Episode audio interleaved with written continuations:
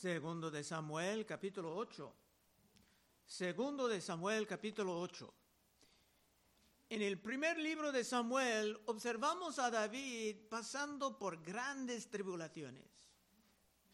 Lo vimos huyendo del rey Saúl, que deseaba matarlo por envidia, y hasta le robó su primera esposa, dándola a otra. Parecía como que David jamás iba a alcanzar la paz. Una vez se terminaba hasta viviendo entre los filisteos para estar lejos de los peligros del rey Saúl.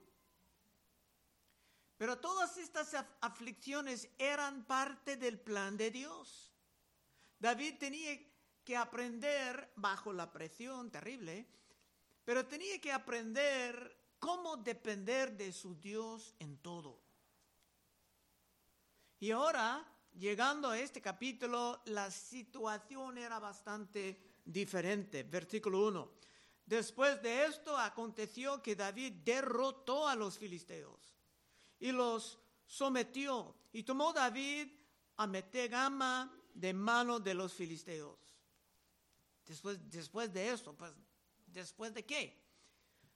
Lo que vimos en el último estudio era la gran promesa que Dios hizo a David, prometiendo que su reino iba a durar no solamente por generaciones, sino por toda la historia del mundo. Y David, siendo un hombre de fe, confiaba en lo que Dios prometía. Versículo 2.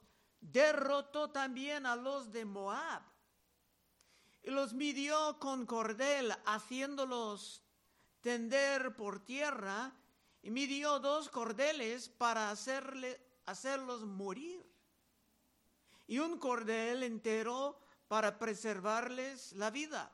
Y fueron los moabitas siervos de David y pagaron tributo. Pero ¿quiénes eran los moabitas? Es que eran descendientes de Lot el sobrino de Abraham. Así que aunque no eran descendientes de Abraham, sí vinieron de la misma familia. Y David aún tenía un tenía Ruth, la moabita, en su linaje. Vimos antes en el primer, el primer libro de Samuel que David dejaba a sus padres con los moabitas cuando necesitaba protección. Esto estaba en 1 de Samuel 22.3. Y se fue David de ahí a Mizpa de Moab y dijo al rey de Moab, yo te ruego que mi padre y mi madre estén con vosotros, hasta que sepa lo que Dios hará de mí. Los trajo pues a la presencia del rey de Moab y habitaron con él todo el tiempo que David estuvo en el lugar fuerte. Los judíos creen que los moabitas mataban a estos padres de David. Pero esto no está confirmado en las escrituras, pero por una razón u otra David los atacaba como enemigos del reino. Dos otra vez, derrotó también a los de Moab y los de los midió con cordel, haciéndolos tender por tierra, y midió dos cordeles para hacerles morir, y un cordel entero para preservarles la vida. Y fueron los moabitas siervos de David y pagaron, pagaron tributo, matando una porción y dejando libre otra porción. Era una forma de misericordia porque en aquellos tiempos se mataban todos los enemigos del reino. Y en la historia de la iglesia esto ha sido tomado como en el caso de la palabra de Cristo, que viene a unos con la salvación y a otros con la condenación. Lo estudiamos esto en el 2 Corintios 2.15. Porque para Dios somos grato valor de Cristo en los que se salvan y en los que se pierdan. A esto ciertamente olor de muerte para muerte, y a aquellos olor de vida para vida. Y para estas cosas, ¿quién es suficiente? Las batallas del reino sigan en el Nuevo Testamento. Pero normalmente peleamos con las armas espirituales y no con las armas físicas. Tres. Asimismo, derrotó David a Adadecer, hijo de Rehob, rey de Soba, al ir este a recuperar su territorio al río Eufrates. Confiando en las promesas de Dios, David andaba atacando todos los enemigos históricos del pueblo de Dios. Y parece que en estas batallas del reino, Dios siempre estaba a su lado. Cuatro.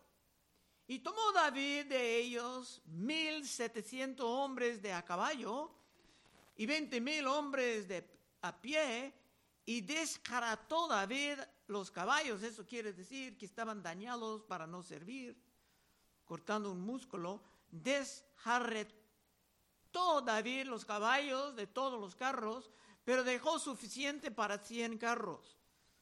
David mantenía 100 carros, pero no quería multiplicar muchos carros, muchos caballos. Ganando las batallas del reino siempre había botín.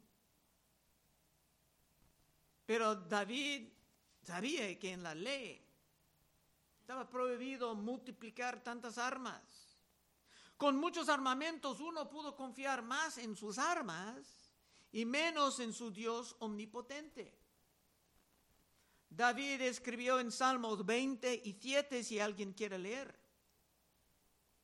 Estos confían en carros y aquellos en caballos, mas nosotros del nombre de Jehová nuestro Dios tendremos memoria. Amén. David era cuidadoso en esto. Mientras David andaba fiel al pacto, sus conquistas eran constantes. Cinco. Y vinieron los sirios de Damasco para dar ayuda a ser rey de Soba, y David hirió de los sirios a 22 mil hombres. Si los enemigos del reino tenían aliados, amigos de alianza, ni modo, porque viniendo ellos también en contra de David, se descubrieron que David tenía un poder sobrenatural a su lado. Era peligroso resistir a David. Y esto es el mismo con el Hijo de David, Cristo Jesús, que también tiene poderes superiores avanzando su reino. 6. Puso luego David guarnición en Siria de Damasco y los sirios fueron hechos siervos de David, sujetos a tributo, una forma de impuestos. Y Jehová dio la victoria a David por donde quiera que fue. Y Jehová dio la victoria a David por donde quiera que fue. Aunque David era un gran guerrero con mucha experiencia, cuando era joven cantaban, David mató a, Saúl mató a sus miles y David sus diez miles, tenía mucha capacidad de organizar y manejar los ataques militares, pero nadie pudo ganar tan constantemente si Dios no estaba a su lado, bendeciéndole en cada batalla. Y debemos de ver el reino de Cristo en nuestros tiempos en una situación semejante.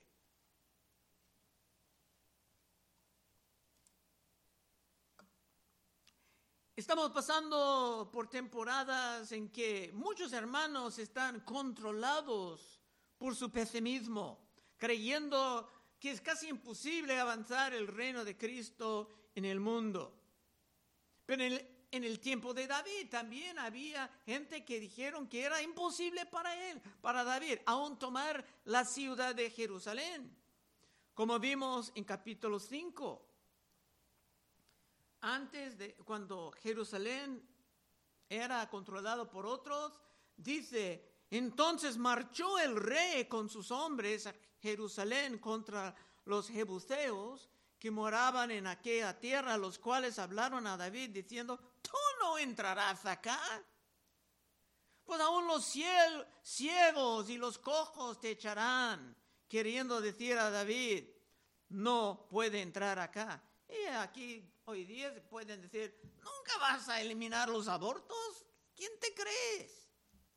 Parecía imposible para muchos que David tomara la fortaleza de Jerusalén, pero con Dios a nuestro lado todo es posible. Siete.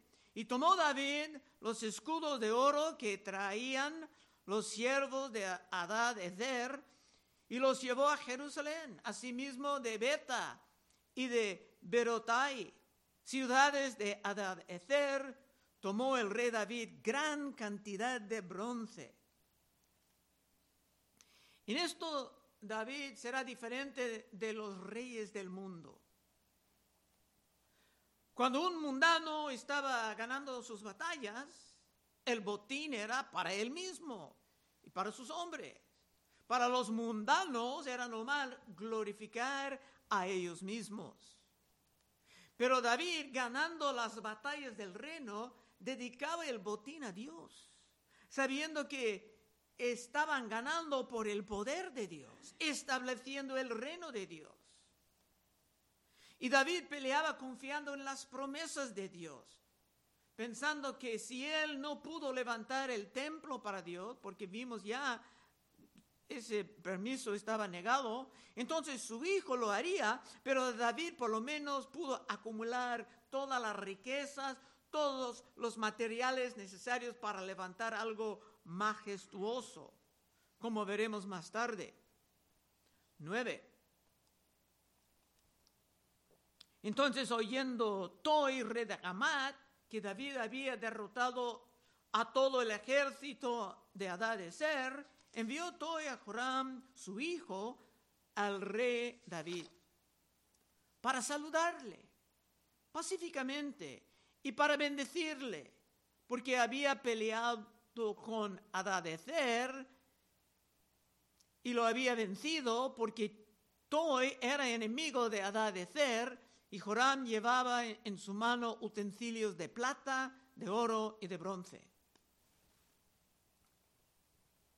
Cuando era evidente que David iba ganando en todos lados, era normal para muchos otros desear estar a su lado, hasta dándole dinero para probar su lealtad.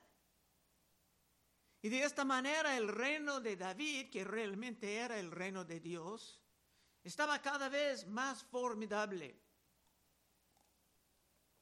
Otra vez nueve.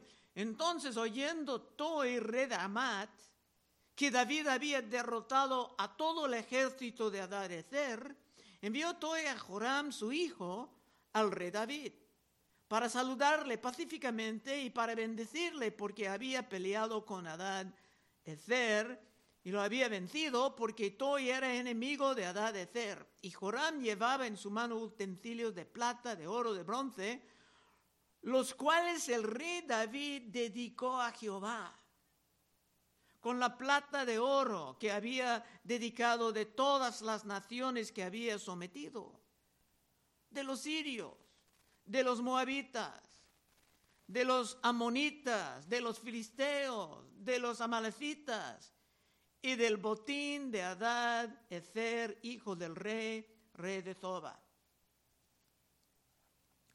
Aunque Dios no, me, no permitió a David a levantarle un templo, estaba haciendo el primer paso en acumular los tesoros necesarios para tal grande y gloriosa construcción. El dinero iba a venir de otros, derrotados o amigos que querían estar sujetados a él. Y mientras diferentes pueblos que antes peleaban entre sí llegaron bajo el dominio de David, sus guerras de antes iba, iban a terminar, porque ya tenían un rey sobre ellos para decidir conflictos sin el derramamiento de sangre. De hecho, se pudiera aplicar a David y avanzando el nombre príncipe de paz, porque sujetando sus enemigos al tributo, todos pudieran vivir sin guerra bajo el dominio de David. Y será, habrá aún más paz debajo de Salomón.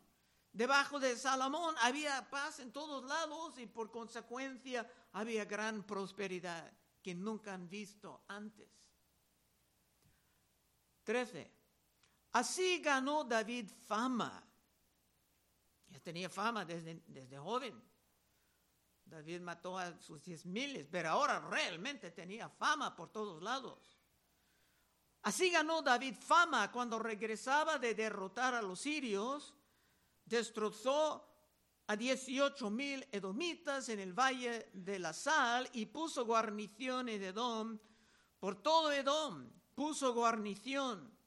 Y todos los edomitas fueron siervos de David y Jehová dio la victoria a David por donde quiera que fue. Otra vez. Y Jehová dio la victoria a David por donde quiera que fue. Los idomitas eran hijos de Esaú, el hermano de Jacob, también hijo de Isaac, de Abraham. Pero en poco tiempo los edomitas estaban portándose como enemigos del reino. Y aún llegando a los profetas, casi terminando el Testamento Antiguo, los edomitas y los moabitas estarán juzgados como los enemigos del pueblo santo, aunque vinieron del mismo linaje. Otra vez 13. Así ganó David fama cuando regresaba de derrotar a los sirios, destrozó a 18 mil edomitas en el valle de la sal. Y puso guarnición en Edom. Por todo Edom puso guarnición y todos los edomitas fueron siervos de David. Y Jehová dio la victoria a David por donde quiera que fue. Y cuando dice que David puso guarnición, quiere decir que David edificaba fortalezas ahí, con sus soldados siempre presentes en estos pueblos, para eliminar la tentación de levantarse en rebelión en contra del dominio del pueblo de Dios. Y dice que David ganaba fama por todas sus conquistas espectaculares y por, por esto los de lejos deseaban formar amistades con él. Y el reino será aún más espectacular debajo de Salomón, que será el próximo rey. Tan famoso era Salomón que una reina famosa vino a visitarle de muy lejos. Esto podemos ver en Primero de Reyes 10.1. oyendo la reina de Sabá la fama de Salomón, había alcanzado por el nombre de Jehová, vino a probarle con preguntas difíciles. Y vino a Jerusalén con un séquito muy grande, con camellos cargados de especias y oro en gran abundancia y piedras preciosas. Y cuando vino a Salomón le expuso todo lo que en su corazón tenía. Y Salomón le contestó todas sus preguntas. Y nada hubo que el rey no le contestase. Y cuando la reina de Zabá vio toda la sabiduría de Salomón y la casa que había edificado a sí mismo, la comida de su mesa, las habitaciones de sus oficiales, el estado de los vestidos de los que le servían, sus ma maestras alas y holocaustos que ofrecía en casa de Jehová, se quedó asombrada. Y dijo al rey, verdad es lo que oí en mi tierra de tus cosas y de tu sabiduría, pero yo no lo creía hasta que he venido. Y mis ojos han visto que ni aún se me dijo la mitad. Es mayor tu sabiduría y bien que la fama que yo había oído. Y hermanos, estamos estudiando el tiempo de grandes logros para el reino de Dios. Pero en el Nuevo Testamento vino alguien haciendo algo que era aún más grande que Salomón. Cristo dijo en Mateo 12, 42, la reina del sur, y esto es ella, Sabá, la reina del sur se levantaba en juicio en contra de esta generación. La generación que mataba a Cristo era una generación malísima. La reina del sur se levantará en el juicio con esta generación y la condenará, porque ella vino de los fines de la tierra para oír la sabiduría de Salomón. Y he aquí más que Salomón en este lugar. Y cuando Cristo habla de uno que era más que Salomón, estaba hablando de sí mismo. Porque el reino de Cristo es miles de veces más glorioso que el reino de Salomón, aunque los que andan como ciegos espirituales no, no pueden apreciar esa realidad. 15.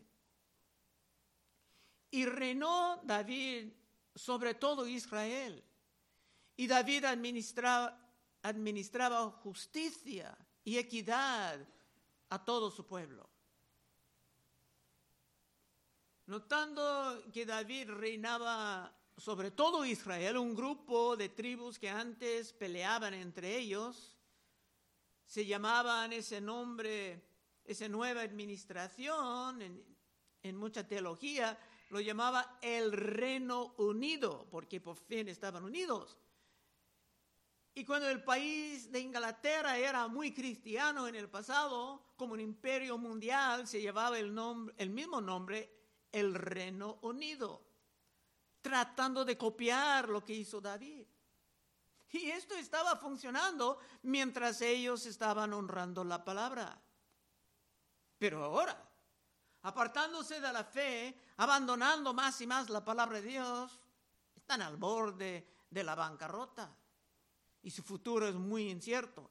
Eran un imperio mundial cuando seguían a Dios y ahora ni se sabe si va a continuar como país.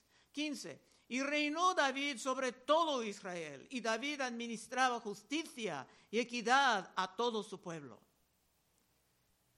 Parece que Dios no solamente daba a David capacidades militares, sino otro talento que es muy importante, David tenía capacidades de administración.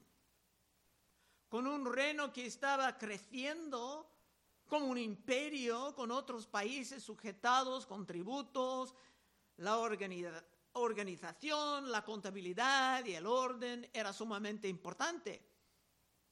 El rey Saúl jamás tenía que preocuparse por estos asuntos porque su reino no fue a ningún lado. Saúl solamente pensaba en sí mismo, en sus temores, en sus fobias de celo. Así que bajo Saúl la administración era mínima.